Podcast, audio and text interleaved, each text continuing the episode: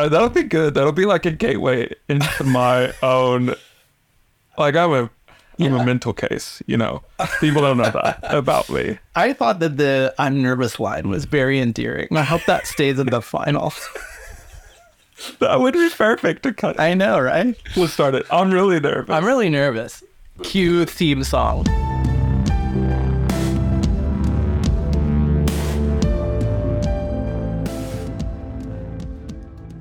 Hey, Soma. This is Brad. I love you all. Wow. It's so great to be the church together, and it's so special that we get to be citizens of Jesus' kingdom in this city in this time. It's such an honor and such a privilege. And my prayer is that the Spirit would just empower all of us to be witnesses of the gospel, witnesses of the gospel, making other people new and making ourselves new too. As we mentioned this past Sunday, we're starting another round of our preaching cohort where we're going to equip people within their gifts and within their personalities to preach on Sunday mornings so that the church can be built up and nurtured and grow up in love. And preaching is an important part of that. And for the first time, we're beginning to equip and train women to preach within our gatherings underneath the authority of elders. Women have shared within panels and they've co taught with men in our church. Women have led worship. They lead missional communities. They lead within the apostolic team.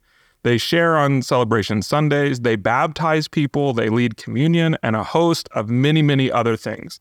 However, this does represent a shift in how we're going to live out our theology that we as elders uh, have decided we want to provide clarity on what we believe first about preaching, like what it is, and we want to provide clarity on how you'll begin to see shifts on who is preaching because we believe preaching is not limited to elders. We've been having non elders preach for many, many years, and we also believe then that it's not limited to men. We also wanted to clarify what uh, is happening on a Sunday morning and how you can engage in preaching because that's often misunderstood. So, in this episode and the three episodes that follow, we're not really having a pipe and beer conversation, but we're humbly articulating how the biblical background of preaching and we'll hit all of the key passages around what preaching is biblically. We also, in these episodes, are going to talk about the historical theological background that's been built up over the years. And we're also going to dive into just how we as a church will engage this gift and this privilege uh, as we empower other people to do it. And through all this, you're going to hear uh, what we believe is clarity. And we want to give that clarity to the body. And we think that that's one of the roles of elders, primarily, is to protect the church from false doctrines and also clarify doctrines because clarity is kindness. And we thought the best way to do that is with an interview and conversational context, not a sermon or not a paper. So you can hear our voices, you can hear our tone. Sometimes you'll even hear us laugh.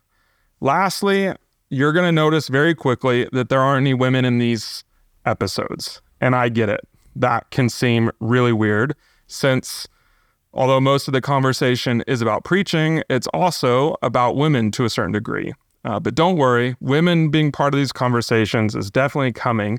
But for these episodes, we wanted to pull back the curtain on the elder team and give you the rationale, the processing, and the hearts of the elders as we shift this one area of our church. Wow, that was a lot. I'll be honest, Casey and I were just joking in the cold opening about me being nervous, and I actually am. I'm not nervous that our convictions are wrong, but I'm kind of nervous because this topic has a capacity and a history of being very polarizing.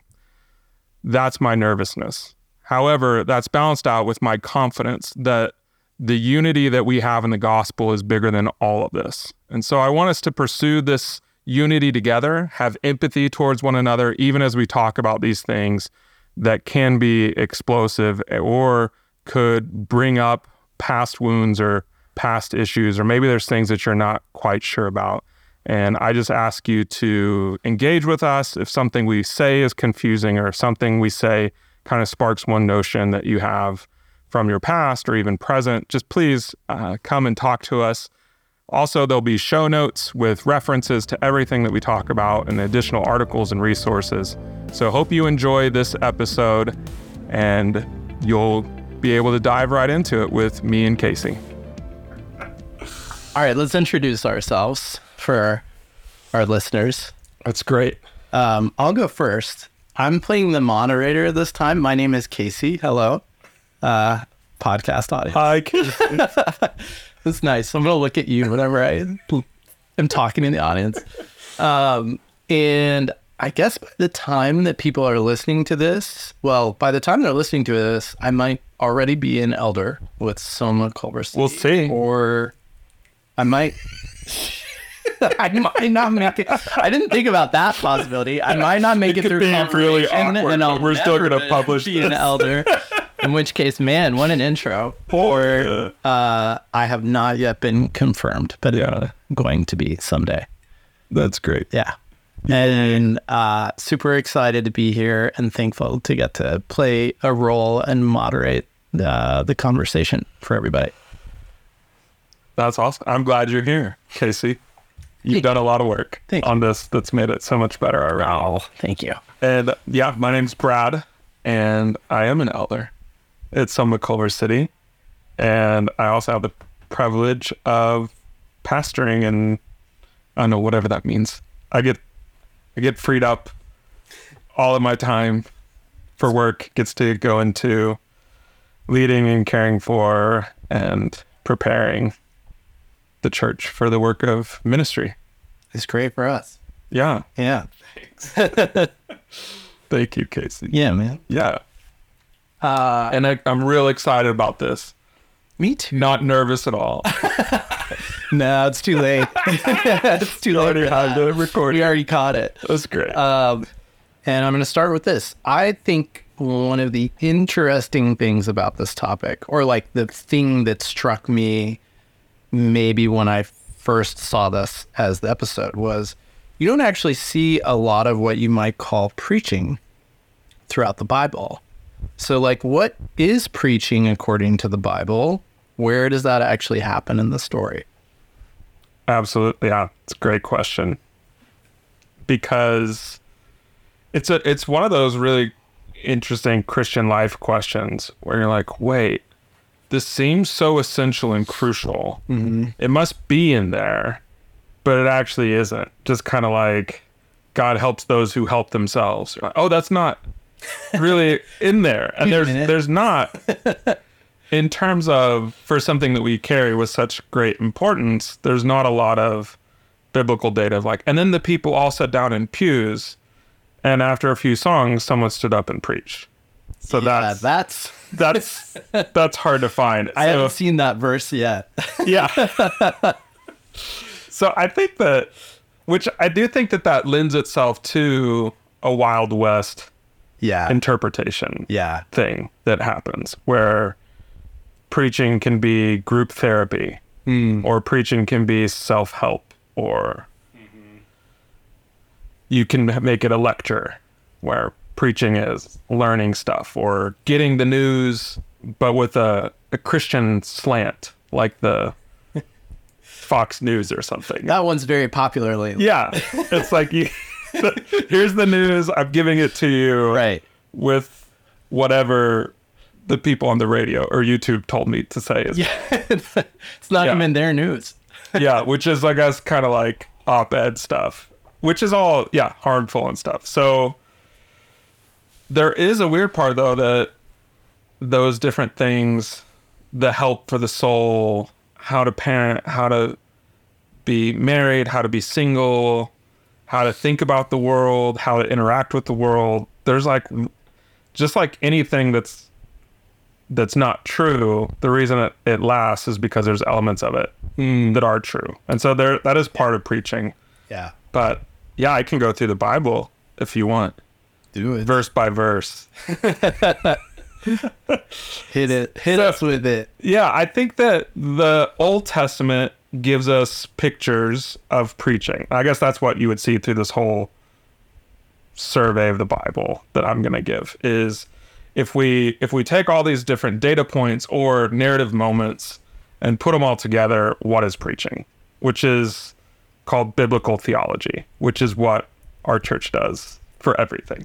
So the Old Testament gives you a lot of little bits with the prophets, partic- particularly prophets after David and Solomon. So hmm. what you have is just summary of the story of the people of Israel. You have people like Moses who goes up and gets the law from God written on tablets of stone, comes down, gives it to the people, and then goes into the tent of meeting and comes out and says, This is what God said about all of these aspects of the world, uh, who we are, how to obey, sacrifices, how to build the tabernacle, how to build everything, right? How to sacrifice. And that is not preaching because it is straight up God is saying these things. It'd be a lot easier, actually. Yeah. there he just got a tablet each week. There's a little tablet. there is this moment in Deuteronomy where Deuteronomy is the most, it is like a sermon. Like he gathers the people around, they're about to go into Israel, and, or yeah, into Israel, the promised land. And he's standing there, not going to go in because of a backstory that is fun to talk about sometime. But he's not going. And so he kind of summarizes the law and gives them really intense, like parting words, kind of like a farewell speech. Um, he's going to say it for the last time. Thanks, Hamilton. Uh, so that's what Moses does. And in it, he kind of, it is an interesting look at preaching because what he does is he says, God has said all of this stuff the creation of the world, who we are as people, how to follow, how to obey, all of these commands. And then he kind of summarizes it in the what the Bible calls the Shema. Uh, Hear, O Israel, the Lord your God is one. Love the Lord your God with all of your heart, mind, soul, strength. And he basically says, This is the law, and he and he summarizes, which is a part of preaching. He's taking what God has done, who he's revealed himself to be, and he's explaining it to a crowd so that they would understand and then obey. So that's like one quick example. Then there's not a lot of examples of preaching. The prophets, uh, like Samuel, they're walking around just kind of doing stuff. Forgot like their life is obedience. There's not Samuel giving these huge speeches or interpreting the Bible or explaining. There's none of that. Uh, the judges don't really do that very much. The only example in that era is this lady Deborah who gives some really rousing speeches to this is what this is what God has done, this is what God is doing right now, and this is what God will do. Wow. So Deborah's our uh, Deborah's our first data point. Yeah, after Moses, After it's like you Moses, go Moses Deborah. to Deborah. Yeah. Uh, there's some other there's some cool worship leader data points. The first worship leader in the Bible is Miriam, who after the people uh, are rescued and redeemed out of Israel and Pharaoh's destroyed in the the Red Sea, she stands up and sings a song and and leads the whole people in this worship. But then yeah, there's no it's Moses going in and then it's Deborah in the book of Judges. Yeah. Who who stands up and some people say oh nobody else was standing up but all of the judges were people that were appointed by god for that time for that moment and so it's completely god's sovereign design and time that she would stand up on mount tabor name of our dog side note but not anyway You had to work that in. yeah, there it is. So, white poodle. Anyway, so she stands up and she's like, This is what God has done. And this is even how we can have faith in Him moving forward. Uh, so, yeah, she's the kind of first data point. Not a lot of data points until after the life of David. Prophets are still operating in that Samuel mode of doing things on behalf of God. Their lives themselves are demonstrations of what God has done. They're not explaining things, teaching things, uh, anything like that. But then after David and Solomon's reign, Israel becomes really divided, literally. Judah, Israel, there's hard stuff, there's bad stuff, good kings, bad kings, and you have the rise of these prophets who stand up and say, wait, this is what God said. This is how God acted. This is this is who we are. Let's go back to God because that's what he's like and he's good and he's gracious and let us let's be the people God called us to be. And so that actually continues a lot. And it's all done underneath this word prophesying. Uh, and they did it on the streets, in squares, they did it in the royal court, they did it on the temple steps, uh, all of those things. Uh, the people were being called back to belief. So there's this kind of calling to believe who God is Yeah. and to trust him and to obey. And, so that's and to return. Yeah. you had before. Exactly. yeah. Yeah. Which is I think we hear that and we're like, yeah, that's preaching. Uh, that's that's it. Yeah. And then you have uh, Ezra leading a group of preachers when they're like they're reading through the whole Bible, and they have you have the, the he names all of these people who are out there explaining the Bible to people as it's being preached, uh, or it's, as it's being read. So yeah. So what we take from the Old Testament is preaching has to do with calling people to remembrance of who he is, what he's done, who we are, how we're called to live. I guess, in other words, preaching is telling the story and telling our story with God at the center. So that's the Old Testament. That's great. Yeah. Love that definition. Yeah. But there's more. There's more because the New Testament actually does have, I mean, at least when I was first grappling with the topic, I was like, well, there's preaching in the New Testament. Yeah. I've seen that a couple times, Yeah. but maybe was discounting all these other instances because they weren't under a label in scripture of preaching Yeah. versus prophesying. Right. Because it's really different in the New Testament. Mm-hmm. it's it's a little bit more of a head trip because you have things like Mark chapter 1 where it talks about Jesus is preaching the good news. Everywhere he's going he's preaching the good news. And then the good news is like six words in Greek. So uh, how is that a sermon? And those six words are like you know the kingdom of God is at hand. Repent and believe the good news. So that's really really Very short message. But that does, there's this word, it's euangelizio, which is evangelizing. We have evangelism, but really that's the word that we have, but it, that's just a transliteration of that Greek word, which means good news telling. Uh, we tell the good news in all these places. And so throughout the book of Acts, so Jesus preached good news, but then throughout the book of Acts, you have these apostles and disciples that spend their time proclaiming good news. Essentially, they're messengers. Like, this is what God has done. The good news is the victory of God over sin and death through Jesus. And so they're out there just sharing the good news as like, God is victorious, He's the King. And so there's this, yeah, that whole piece, even the the proclaiming good news is basically the definition of that is is what preaching is in all of those settings. Uh, the good news about Jesus, how he's defeated sin, death, and evil. And a really like a fascinating part about that is multiple layers. Is the settings are not how we would think of it. So the the Sermon on the Mount, I just did air quotes. For those of you who can't join us by video, Even half air quotes. our That's recording video. so lazy. uh, the Sermon on the Mount is actually uh, the words are around teaching, not you know preaching, Right. and the rest is the preaching is at dinner tables in coff in like courts, in the marketplace, on roads, things like that. And then the apostles and the disciples do the same thing. It's in all of those arenas as well. And so preaching then has to do with proclaiming good news that Jesus' life, death, and resurrection happened. And this is what it means for us. This is how it's changed everything.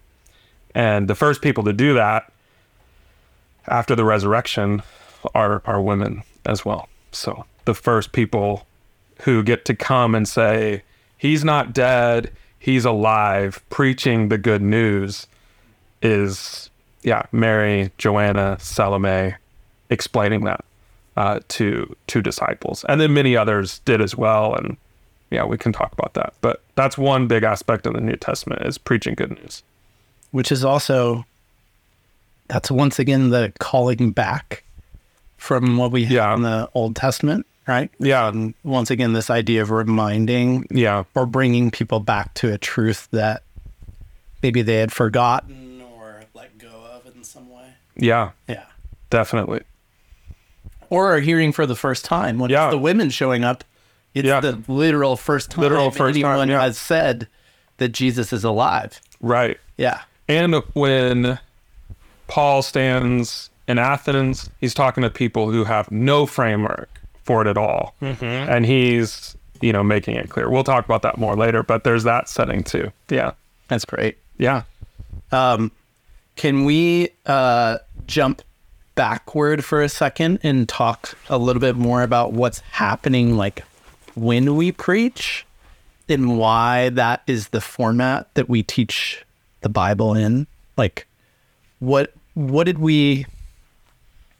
I don't want to jump ahead to what modernity has done to preaching, but it is interest. Like, what what's going on? Yeah, what's going on within us, or maybe within the preacher? If you want to expand on that a little bit. Yeah. Like from the Bible's perspective. Yeah, yeah, I think that would be interesting. Yeah, I think that you know one of the coolest examples of that is Peter gives a sermon on Pentecost, which is like a real like a legit like we have it written out, here's the sermon where he explains the gospel and he preaches the gospel about how kind of boldly like the person you murdered hmm. is the one that rose again and we're speaking by the power of the spirit because the things that we were told about in the prophets is coming true today. And it's like so repent and be baptized. So he's doing what jesus did. But what's really amazing i guess and what's happening in the people is it says that those who listened were cut to the heart and so there's this aspect of what's happening is not only is are like the words persuasive, like a a good speechwriter or something, or yes we can, yes we, like a rhythm and a timbre. But what is happening is a person's heart is being convicted. Like that's where we get that word. Like your your heart is cut, uh, and you have to think about the world differently. You have to think about God differently. It changes something about you and your soul and your life. And that's what you see, even the ramifications of Jesus' preaching is captives being set free, like people who are being oppressed, like demonically set free. You have people that are experiencing all the shame and guilt set be made clean, be brought into the center of community, all through like the words are being spoken and they're so like true and clear and like it, it's the good news that's actually like that's saving people obviously but it's through that preaching. Uh, or as paul says in romans you know faith comes from hearing hearing the words of life. And so there isn't just an intrinsic aspect to as humans being audible people like embodied people that need the words of the gospel to ring through our eardrums and penetrate our minds and our hearts. And so faith comes through. So faith is happening Yeah. as well. Yeah. Yeah. I don't know if I'm getting That- you're no, getting this at, is but that's really what I. good. This is so good. it actually reminded me of uh, my favorite topic around this, which is like, why do certain stories seem to like resonate with us so much? Mm. And it's because when they have those pieces of truth inside of them, Yeah, there's a way in which they can totally. cut through maybe a Yeah. calloused person and kind of reach your emotional core and you can Yeah. you can experience a different kind of emotions hearing a story that is Yeah, tuned into the truth of the one true story that we're right. talking about here uh, so i love that Yeah, and i think it's also cool right you're you're pointing out that in a way they are being drawn into the story right that you're mm-hmm. implicated by what the story says the story Yeah. has something to say to you as an individual and so there's there's even something transformational happening that way too totally. Yeah. yeah, exactly. so And then I guess for the preacher, ooh yes this is not my my notes at all. But x temp let's go well, neither was that other stuff. Yeah. But I think Paul tells us multiple times in his epistles what preaching is for him because he's not we don't have his sermons to the church in Corinth or Philippi or anything like that. But what we do have is him saying, When I was among you, like in Corinth, all I knew was the gospel. Like the things I told you wasn't something I added. It wasn't from my conjuring up of brain or anything like that. I was just making it clear to you and just making it simple to you. And so I think that in the Bible, what you see is preaching is not adding to like this is what God wants. This is what God's you know, I'm I'm theorizing about God or I'm pontificating on what I want God to be like or imagine him to be like. What Paul shows us is preaching is knowing the heart of God through the scriptures, through like the testimony of others, and then I'm going to communicate that to you, uh, and that's all. I'm, that's what I'm giving you. And we know that Paul added lots. It's not like a rec- recitation of mm-hmm. Jesus's six words, but it is a. This is I'm I'm just giving you the message. I'm not adding to the message. I'm not subtracting from the message. And I think that that for the preacher means that you get to you know, it's like the great privilege, one of the great privileges of my life, besides, you know, being married to Mirella and having children and the dog. But the great vocational privilege is, oh, I get to spend all this time yeah. trying to study like the heart and the mind of God that's been revealed to us in the Bible. So that's happening too. That makes preaching sound like a lot more exciting. I think if you had said that to me before I did the preaching cohort, I might have uh, acquiesced earlier. you might have said yes sooner. That's yeah. great. I should uh, lead with that. Yeah, maybe, maybe you should. Uh, okay, let's let's now jump into something that uh, is sort of looming over this whole conversation, which mm. came up a lot, like when we were going and talking to individuals about this topic before even putting together this series, mm. which is really um, uh, the verse in uh, First Timothy two uh, eleven and twelve. Um, do you have that? Actually, do you have that called up in front of you right now, or I can I can pull it up. Sorry, I'm to start on verse eight because what Here I we go. It's even bigger. It says, "Therefore, I want men everywhere to pray, lifting up holy hands, without anger or disputing. I also want the women to dress modestly with decency and propriety, adorning themselves." not with elaborate hairstyles or gold or pearls or expensive clothes, but with good deeds appropriate for women who profess to worship God. A woman should learn t- in quietness and full submission. I do not permit a woman to teach or to assume authority over a man. She must be quiet. For Adam was formed first, then Eve, and Adam was not the one deceived. It was woman who was deceived and became a sinner but women will be saved through childbearing if the, they continue in faith, love, and holiness with propriety. So, um, I'm really glad you actually read the longer passage because I think people often latch on to the verses in the middle of that and then they build a much larger theological idea on those two verses in yeah. isolation as opposed to those verses within even the context of the the longer letter or the or certainly uh, chapters before and after, mm-hmm. which are obviously have a role to play as well. But at a surface level, at least, you could say that that those verses seem to stand in some kind of strong opposition to having women lead mm. in basically any way, right? Including having women preach, right? Yeah. It, like it seems even more blanket statement than like can women preach or not. It's it's it's bigger than that. Mm. But then at the same time, obviously we already let women lead their DNA groups and we let them lead in missional communities. Yeah. So I think now we kind of have to answer what is it that we believe at Soma about that verse and what it means and like why have we done things the way that we've done so far and what does this kind of say about this topic overall? Yeah. I love it. I always tell Mirella that the easiest things to talk about in the Bible are the hard passages because the easy ones are really, it's just like, you know, God so loved the world. He gave his only, like it is, it is what it is. And I, I mean, I love to do that, but it's harder in the sense of you have to build people's excitement. Yeah. And, you know, I think imagining into the future, the tension that people feel mm-hmm. even with these pauses that I'm giving on what does this mean in multiple different directions. But yeah, this is, I wouldn't say it's a problem verse or passage because I think it reveals like a lot of beauty and glory, but it's it's been problematically like understood. So yeah.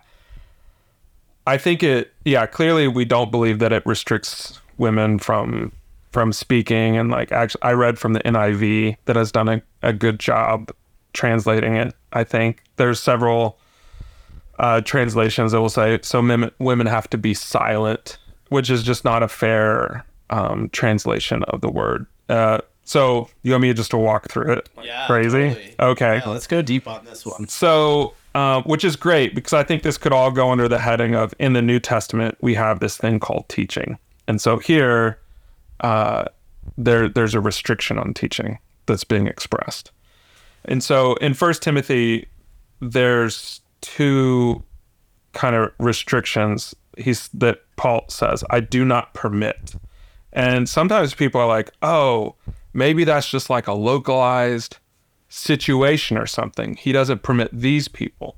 But then it gets super weird because in multiple ways. So one is this is Ephesus. Well, in Ep- like Timothy's in the Ephesus, and there's like, oh, there's this woman cult thing happening, and so he wants Timothy to know, don't let women have authority because it's there. But he doesn't. Well, I don't think that that's accurate because he says, well, they I don't permit them to do this because of the order of creation, who was created first, and the order of of sin uh, and rebellion. So you're like, oh well, that's not like contextual. Also, in the same city, in the same church, we know of plenty of women who led and, and did things. You know, like Priscilla and Aquila. They go and they correct Apollo for like you're teaching incorrectly. This isn't good. This isn't right. So that's that there's all sorts of layers there of ah it kind of feels like exercising authority that also feels like teaching like let me tell you how to preach the gospel and the thing is is apollo wasn't doing what uh paul had said like just preach the gospel that's it that was their correction Be corrected. so she's like oh Yeah. you can't do that yeah, which is so amazing so i'm just making it more problematic maybe for us in our this brains is great. This is great. so so then it's like, oh, okay, so is it about silence? Is it about quietness? So I think that's one of the first things. This Greek word is actually quiet. It's the same word used earlier in First Timothy that says, I want everybody in the church to live quiet, simple lives. Uh, and it even co- co- correlates to I want men to lift their hands up in prayer, not be quarreling and fighting, because in the Roman world, it was all about like one upping, like one upmanship was created thousands and thousands of years ago. And that was the Roman society. So it's like, no, that's not going to be your life. The rule of life for the Christian is quietness, like a quiet, humble, simple life, both for men and for women. That's what all the the jewelry stuff is about. And saying instead of adding beauty to yourself through all of these things, like think about like the faithfulness and the actions that you do that adorn you. So Yeah, that seems like the first clue that there's something different is going on here if the exact same word is also being used to describe what the whole congregation Yeah. should aspire to. right. We can't be purely talking about do you teach, do you not, do you speak up, do you not? Totally. Yeah. Yeah. And it's yeah. So every do we have silent service? Right. Yeah. those are- we- Totally. We go full Quaker. I don't know. What, Yeah. Yeah. What? What's the?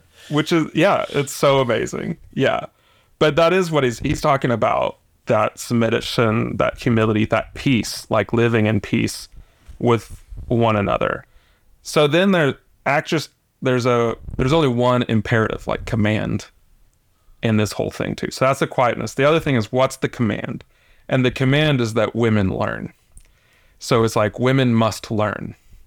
They must like grow up. They must be taught. They must like receive. They must grow in their you know as we talked about last sunday when we're recording this like their intellectual pursuits, which is a bit of a radical kind of thing to say.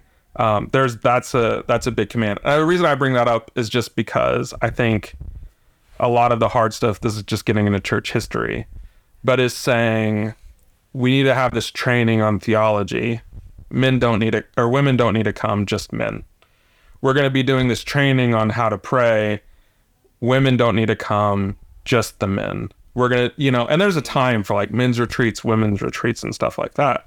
But what's fascinating is because a lot of those groups that will do that will hold up parts of this passage and say, yeah, the reason we don't have women coming to these things because Right. because of this. It's like no, the actual command The imperative is that women would be equipped. Yeah. You like, missed the command. the command. middle of the passage. That's the citing. whole like command, which is important. Like Yeah. to just like Matthew 28 is make disciple. Like that's the the command is to go and make disciples. Hmm. You can lose it and all of this other stuff, but it's like that's his parting words. That's his command. Maybe it like that's important. and Yeah. countercultural for the time too, right? Yeah. Because women being learned, being uh, literate, like that was that was the exception, not the rule. So he was even there's even something happening here that is not aligned with the certainly what the cultural expectations Yeah. have been for women at that time. Yeah, Yeah. totally. Okay. So now we're Uh, I, no, I love it. Okay. so then we get into this word didasko, which means to like teach, uh, which is like this is what's great about the New Testament. So sometimes people are like, oh, it was written in Greek. That sounds so exotic. It's the most rudimentary time of Greek when the Bible's written. Koine Greek is like street street language, you know. So we think about in English, we don't use that many words anymore same in Greek. Like didasko, it's one word. It's used all over the place in the whole Greek New Testament. For example, like what we just said, the Great Commission, where it's like, go and make disciples, teaching them to obey all that I commanded. That's the same word, like didasko, teaching. Or uh, Jesus was didasko in the synagogue and didasko in the houses, or then the apostles gathered the people and they were meeting every day in the temple to listen to the apostles teaching didasko. So it's just this word that's used over and over and over again. What's fascinating about this passage is that it's coupled with uh, this other Greek word, which means to have authority over. So it's a it's a modifying of this teaching, which is why like there is a restriction on teaching that Paul is saying like I do not permit women to have authoritative teaching, uh, which that authoritative word is to like have the the charge to carry out an assignment. So the the idea of you've been commissioned or appointed to like as a soldier kind of thing. Like you have to go carry that assignment and it's you and you have to do that. Uh, so you know, one way to think about it with that that use of the word is there's authoritative teaching that belongs because that's what he'll write about later is elders like they've been given this assignment this charge and they have to do it um, so it's that kind of thing or to have yeah that kind of commission or authority meaning uh, the authority to like protect and to and to cover up which is what that so it's like it's the there's three words teaching authority and over uh, which is like a cover which same like prepositions that paul will talk about with headship of like there needs to be a covering over somebody and that um, the elders provide a covering that that husbands provide a covering that kind of charge. Um, and so the reason that yeah the reason that this is even here though i think is that paul's explaining the household of god. How does the house how does the family of god operate? And he's kind of building towards the purpose of paul's letter which is to give him timothy instructions on making this church in ephesus more strong and stable and established in the way that god wants it to be which is excuse me around elders and deacons, which is what he gets to next. And so the real context of the verse, and it's one of those tragedies of cutting it off, because I think it's really important. After all that says, it says, these things, I don't permit women to have authoritative teaching. And the reason being locked into the history of the world and the history of sin, he says, here's a trustworthy saying whoever uh, aspires to be an overseer desires a noble task. Now, the overseer is to be above reproach, faithful to his wife, temperate, self controlled, respectable, hospitable, able to teach, not giving to drunkenness, not violent but gentle, not quarrelsome, not a lover of money. And he like kind of goes goes right. on and on into the elder qualifications. Yeah, and so this is like to me, this is like a tragedy of we take something and we sort of subtract the the bigger rhetorical sweep of what was going yeah. on. And so then we can kind of steer it into different directions of meaning. Totally. if you if you hear it with what you just said immediately following afterward, yeah, I think I agree. Then it becomes much more apparent that he's sketching out the meaning of authority specifically attached to this concept of an overseer, what we now call the office of the elder Absolutely. in the church, and that that is that is bound up inside of that whole command to help women learn. Right. Right. And maybe that's actually going to be a responsibility totally. of the elder is to totally help build people up in that way. For instance. Absolutely. Um, I yeah. think now I should also probably try and play like devil's advocate for some of the opposite arguments so we can sure just explore that. And, you know, because I know people will hear this and it's always nice to hear like an exegesis that you feel like is thorough, but then I think sometimes you sort of wonder like, oh, is there a lingering like what would what other if? people say? Yeah, exactly. Like why is it why is it, for example, that other people can come to such a I would say, and I would say like very reasonable people can come to a radically different conclusion about what this verse means. Uh, or the the picture being painted of women's leadership and women's role uh, in leadership. I would say across the whole New Testament, not just this verse, but they. This is one of the things that they basically use to define what they believe a woman's role is and why a woman a woman can't preach. So why totally. why do so many reasonable people, or I would say even like good theologians, come to that conclusion? That's yeah, that's a great question. What did I say the other day? It was good. I don't know. I hope you can. I hope you can bring it back again. No, I, I guess I would say yeah. So yeah, to show all the cars, like yeah. So I think that that's permitting women from being elders, mm-hmm. uh, and that's that's a restriction on women from teaching the the kerygma or the like like the doctrines of the church. So I would never be comfortable with it's like oh man, we've got to like really address this like doctrinal shift in the church. Let's have Sally do it because, you know, it's like, oh no, like it's our charge. Mm-hmm. And that's like literally the word, our our charge, like our received authority, like our our responsibility right. to do that. And so I think part of what he's saying to me is he's saying, don't I don't allow women to be given the responsibility that was actually given to the elders. Yeah. Um, and so, which then you get into a lot of, yeah, that's some of the story of humanity for a long time.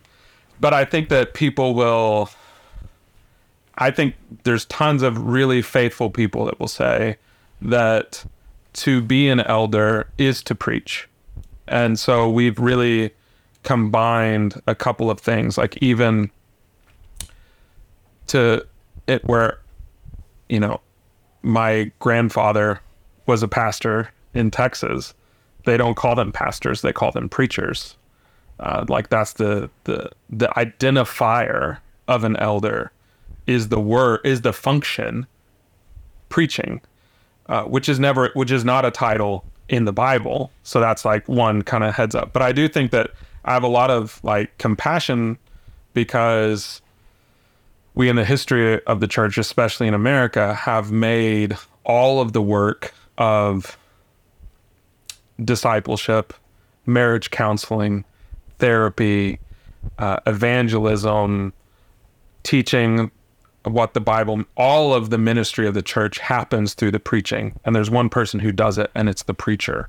And so, how could you allow a woman to do that? That's an abdicating of the role or putting someone in a in a responsibility that's not their charge. So I think that's one part of it, like one big layer of like how do people come to different conclusions about this. Um yeah.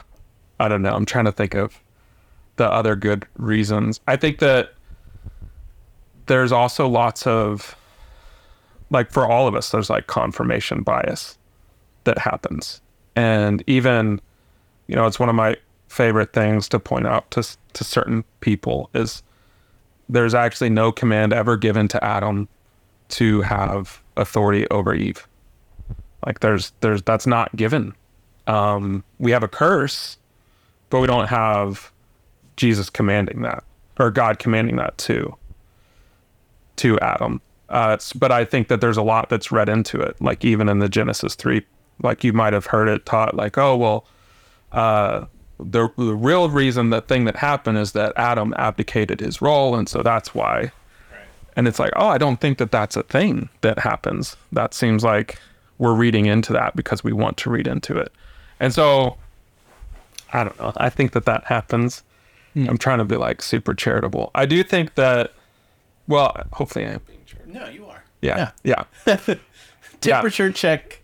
Charitability is high, high, high, high, not low. Yeah. Not low and even like so in we're part of two networks that have like authority over us as a church acts 29 and soma both of those networks has churches elders pastors teams that do not allow women to preach and they would read it and they would say no it's really clear like read it just like read it in the english like there it is authority oh, you know and teaching preaching is teaching preaching is authority Therefore, women can't do it. Um, and I I have no problem associating with people who believe that. Yeah, or loving them and partnering with them for a long time. Like been part of both of those for like 15 years. So yeah, that's a it's a great point to bring up that within our own church networks, and we belong to two networks, mm-hmm. right? Soma and then Acts 29.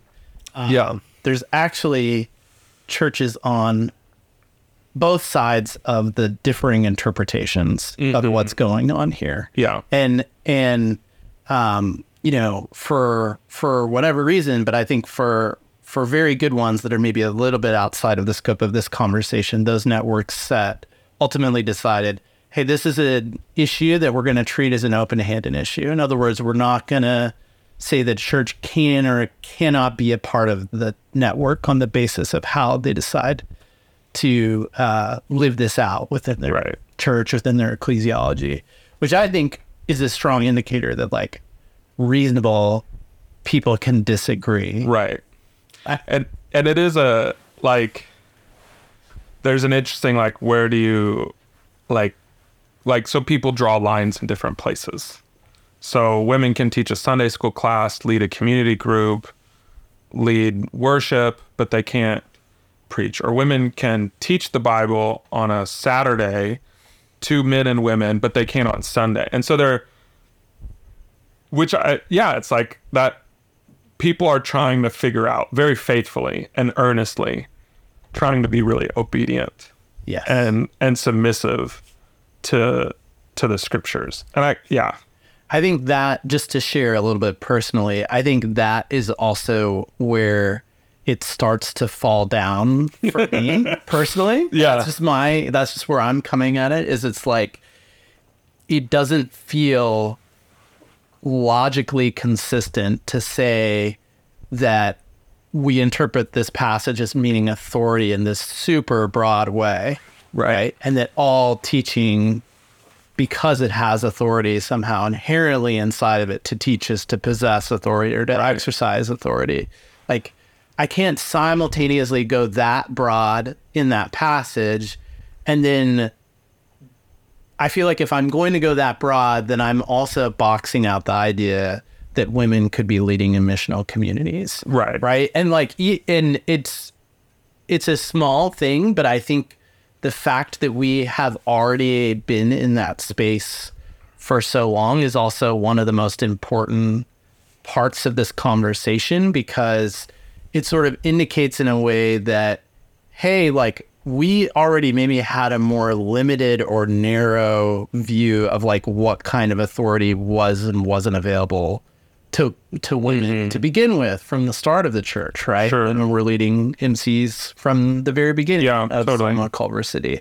Yeah. So I kind of feel like that's where the conversation reframes for me and it becomes a question of like, okay, well, first of all, so is it not as broad as all teaching is authoritative? Mm. And second of all, like, well, then what is preaching? Is preaching actually truly in a special Right. category, right? Right. Maybe it does like have its own special category. right. I would like us to do at least one more devil's advocate question here to unpack that piece, which is I think it is the authority thing is the is the big piece of this. And and in my mind at least, that's the I could I could see one way where we had discussed this for a long time as elders and if we had come to the conclusion that authority was all teaching, we would have been in a position of like, "Oh, I don't think we're supposed to be having women lead in any of these authoritative ways that mm-hmm. they have been leading it." Yeah. Obviously, we didn't go there, and I think there's a lot of good reasons that we didn't. I'm happy that we didn't. I think we I think we've done a good job processing that. But why is it that not all preaching automatically sort of embodies that like eldering authority? Like why is why is there some things that you would put in that doctrinal mm. category of authority and other things which I don't know, I guess maybe it's just English usage, but it's like if someone is preaching on a passage and they're explaining it well, I would tend to think that their explanation would be authoritative, right? So how are how are we not in violation at that point? Yeah. Well, that's where we need different words. Yeah. yeah, maybe maybe we need better words. Yeah. Which I've never come up with any. So that's a good, I, I mean, I think that's a great devil's advocate question. And I do, I would say you asked earlier, why do faithful people disagree with what we were talking about? And that's what they would say is, how could you talk about Jesus? How could you, the Bible is the authority or authority of God that like because it brings us into contact with reality as God created it and is still recreating through the power of the gospel. How could you talk anything about that ever and it not be authoritative? So it- all preach always it's authoritative. So I think that that's a good summary. Your devil's advocate advocate question is a good sum, summary of like earnest people.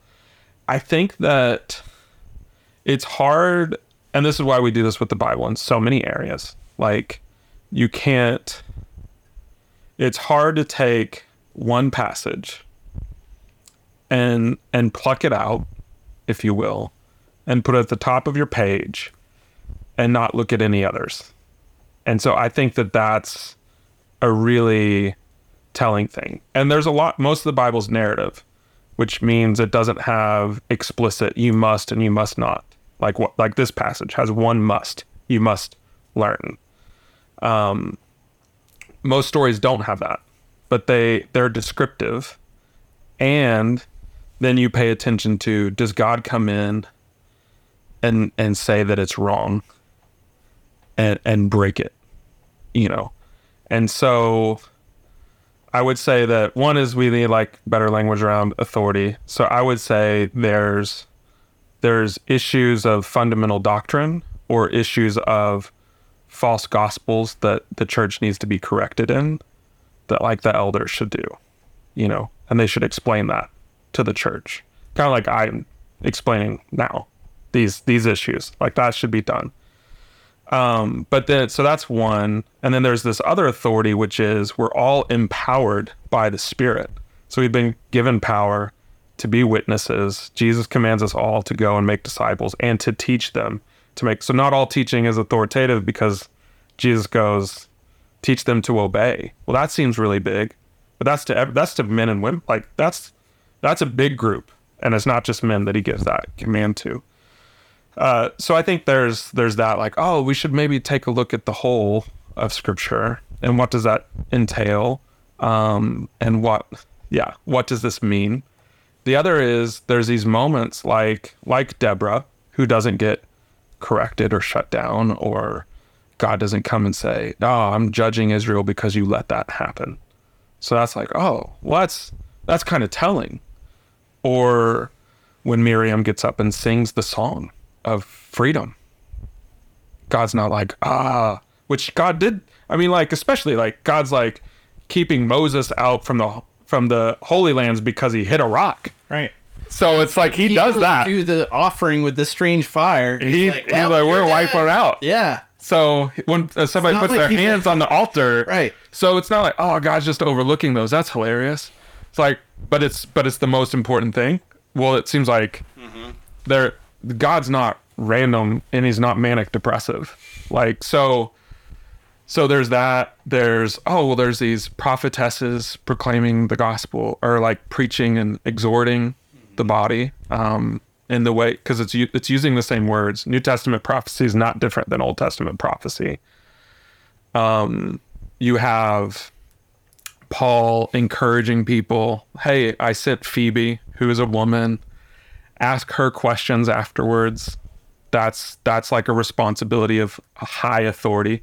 She can speak on my behalf, uh, which I think is a really great example of delegated authority, where he's saying, "I've I've taught her, I know her, she's learned, she embodies everything that that you're supposed to. As a humble faithful disciple you can listen to her. I've sent her on my behalf. Same with junia same with aquila so i think that um yeah that's what the the counter to that is but what's the full breadth of of scripture and you have all of these occurrences where it seems like women are speaking publicly and using their gifts and in an assembly With men. with men there yeah, and not not like a women's group or anything like Yeah. that. Like yeah in a church setting. right yeah and then i think maybe people might say well then brad is there some way is there some cool way to use greek so that we can get rid of this male only elder thing Right. like what brad do you have a cool trick a Greek if you're a feminist, you know? uh, and that's of like a full transparency would be like I, I, my life as a male elder in the year of our Lord 2023. So many aspects of my life would be easier if it wasn't. So there's parts of oh, I wish. That's one of those things. I read the Bible and it's my bias would be, no, like there's no there's no difference. That would be great. But then I read the Bible and I can't get there um, because of the repetition. Like in this passage in Timothy, is like repetition of men. There's no historical evidence of the early church having men uh, or women be elders. There's tons of evidence of women deaconesses. There's tons of women apostles who are like helping start women evangelists. So there's the giftings are all there. There's they women teaching. There's people explaining. There's but it's oh but this office isn't and i think that there is like a scandal of a beautiful scandal of god god making it this way uh despite what we would want or desire to like change things up so Yeah, and this I really I'm glad that we're getting to this level because I remember when we talked about this before. You used you used the word like mysterious, which I think it absolutely is, and it's Yeah. it's um yeah why why one gender for one office and not another? Why did mm-hmm. why does the office of deacon apply to both genders, but the office of elder doesn't? Mm-hmm. right um and you know and you described it you described it in terms of mystery and then in me in my in my continuing devil's advocate role i said well you could also say it seems really arbitrary and like mm-hmm. so why are we are we so sure that such an arbitrary division is correct or like mm-hmm. could we be wrong because may, maybe it really is arbitrary? Right. Uh, so how how would you speak to how do you contextualize that maybe that sense of arbitrariness for mm-hmm. people that are going wait a minute so you're telling me we're still going to be complementarian mm-hmm. in our views and we're going to stick to this male eldership thing but at the same time we're saying that women preaching is, you know, on the table for our church. How are you holding all those things at the same time? And I think they I think some people come to this and they're like they just assume automatically that the whole idea that women could preach period once again would inevitably lead to us concluding Totally. women can be elders. Right. Yeah. Um We're a little bit in no man's land at yeah. checkpoint Charlie. Yeah. Yeah. We're gonna get shot by the communists and the Americans. Neither side is happy with us. Yeah. Yeah. Totally. I mean, I think part of it is I think we've cheapened the role of elder in some ways. And I think it gets cheapened when you're like eldering is preaching. And like there's a lot of hard things that I do as an elder. Sometimes it's hard to preach on Sundays. Um emotional reasons, spiritual, sometimes sweaty reasons, you know, like exhaustion or things that have happened.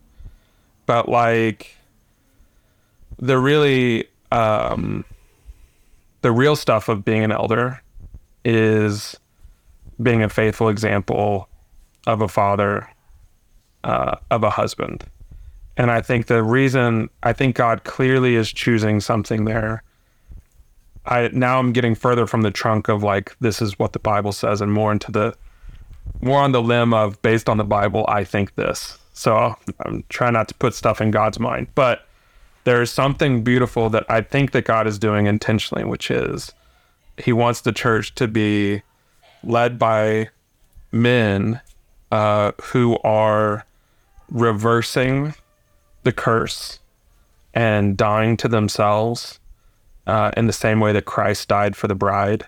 And that's an image that God is really keen on of the church is a bride that's intrinsically valuable where the groom will give everything for her to be uh, cherished, loved, and holy, like who she's supposed to be. And I think that God is clearly in love with that metaphor. Like it's not just one rando New Testament writer, it's the whole deal. Jesus even talks about the bridegroom. It's and the bride. It's um, it's incredible. It's like built in. And so I think to be an elder is like, oh, it's the hard work of that, uh, which is why Paul says they have to be a one woman man, like faithful to their wife.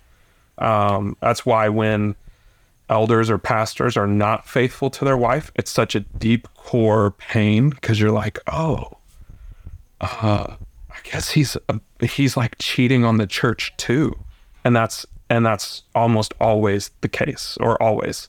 Um, so I think there's that. I'm I'm going on a real big elder tangent, but uh, this is my pep talk to you. So I think there's that. Then the harder parts of being an elder too is like caring for situations that are hard. And one of the things that I say about it is that elders aren't the only people that serve in hard situations. They're just running through the house that's on fire and they're bringing everybody else in too. But it does require someone to go in first uh, and do that. That is a really long answer. And now I've forgotten your question. But No, that was I think there's great. there's the elder part, and then I think there's this mystery of like, and maybe yeah, mystery is an annoying word, but I think God doesn't give everybody the same opportunities, and so it's not that everybody who's a man who meets these qualifications is an elder. It's you know because he'll go on and talk about like whoever the spirit appoints, put your hands on it and make them an elder. He's just saying find some men that look like this and and they're they're your elders. Some of those. Yeah. Not all of them. So ones that the spirit picks, Right. Not even the ones that you pick. totally. So it's like, well, what if I'm a man that so there's a glass ceiling, if we want to use that metaphor. It's like I'm a I'm married, I have a good job, I have a house, it's all great, my kids are great. I'm an amazing evangelist at my work and I'm in the city and all of this, but I can't be an elder. And it's like, yeah, there there's there there is that, you know, or um I'm a really good preacher, but I can't be an elder. It's like, yeah, that that also happens. Or we, you know, there's there's people in our church that are given inheritance, you know, and and get to own homes that other people don't get to own. Uh, that God like orchestrated, where there's people that have incredible jobs and get to be super generous with their money, and then there's other people that don't. they have incredible jobs that they just don't give all that money. There's people that get to, you know, duke it out in the courtroom for the sake of justice. There's other people who don't. Um, there are people who in the church who get to walk and people who don't. People who get to hear who don't. Uh, and I don't know. Maybe I'm just trying to say the church is unfair. So deal with it. But I, I think there's that. There is a scandal of like not everybody gets the same task. And I would, the last thing, because the glass ceiling metaphor, which is especially prominent in this chat about just like women. I think the power of the gospel is that Jesus broke the glass ceiling from the other way. And so he condescended, broke through the glass ceiling to to like lift us up into like the kingdom so that every man and woman could bow their knee and say like oh, Jesus is Lord and like I get to know him and be wrapped up into his love. Like that's the whole story. And so anytime any Christian, male, female, is trying to like get through a glass ceiling, it's like, oh, we don't understand. The ceiling's already been broken the other way, like towards us. And if that's not enough, nothing ever will. You know, so it's like, oh, if I don't get to preach, you know, like Charles Spurgeon, I love Spurgeon. He's like one of my guys, but he's like, oh, preacher has to be someone who has this fire that they must preach. And if they can't preach, they'll die. That's who we're looking for. And I'm like, no, no, like, no, like, if that's your like, I have to preach or I'll die. I mean, I get what he's saying. Like, you have to have Be this passionate. fire and Yeah. this passion. Yeah. But there's also this component of like, oh, hopefully we can be better. Like, hopefully Jesus is enough. Because if Jesus isn't enough, I do know this preaching never will be. Yeah. So good. Yeah. Yeah. I think I four episodes now. I know, I know, but it's so good because I think I think what you tapped into there is actually maybe the thing that makes us uncomfortable deep down, which is the possibility for unfulfillment on our terms. That we that God m- might withhold something from us. And so and and I think like th- in this issue it flares up because it, that withholding seems made explicit in some sense hmm. in terms of it being a gender divide. But I think exactly as you said, you take one step back and you look at the complexity of all the different individuals in any given Totally. church body, you're going to see people being held back by God from things they want, from things they always dreamed of, mm-hmm. right? People who can't have kids, Right. right? Like truly difficult stuff to walk through. Like things I would say, not to diminish the concern around this topic, but things that probably sit heavier on the human heart That's than whether or not you're ever going to attain totally. a given office. Totally. And so I think something that happens with us emotionally with this subject is we we brush up against that deeper sense of like, oh, things might not go Totally. as I would have them go. Am I going to be okay with that? right. And that's and that's really hard. It is. Yeah. It's always really hard. Yeah, I mean, I think that, yeah, I can genuinely, I'll just transparently share things in my own life of brushing up against, Oh don't I think I'm a pretty good preacher. I think I'm pretty smart, pretty faithful, have good things to say. And like, this is something I talk about with my therapist all the time because it's a core challenge for me. And I know people like in Japan who are just like the best preaching to eight people.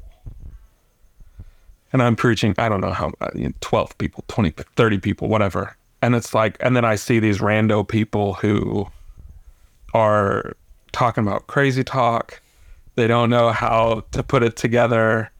And there's like millions of people and tons of money and all of those things. And it's like, why can't I have all of that? That's not fair because I have all of the the whatever. Um, so I I mean I just just to say like I resonated with it in this topic. Yeah. Thank you for the vulnerability. I think Yeah. uh, in reality we all have those things Totally. in our lives. Yeah. And this is like probably a pretty good time to stop and reflect on that.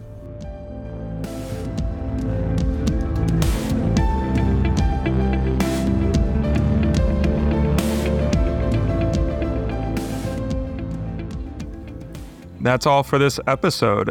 As we look through the theological realities, we have more to talk through, but we thought this would be a great breaking point for you to stop and to reflect, as Casey just challenged us to, and to think through what all of this means for us. Also, if you have any questions about what this episode is about, what we've talked through, please reach out to any leader or MC leader and have conversations with them. Also, make sure you check out the show notes that will have a lot of additional resources, references for the scriptures that we talked about, so you can pull them up and read them yourself. Different books, different articles that also could be helpful to you. Hope you enjoy the rest of your day. Or if you want, you can just go on to the next episode.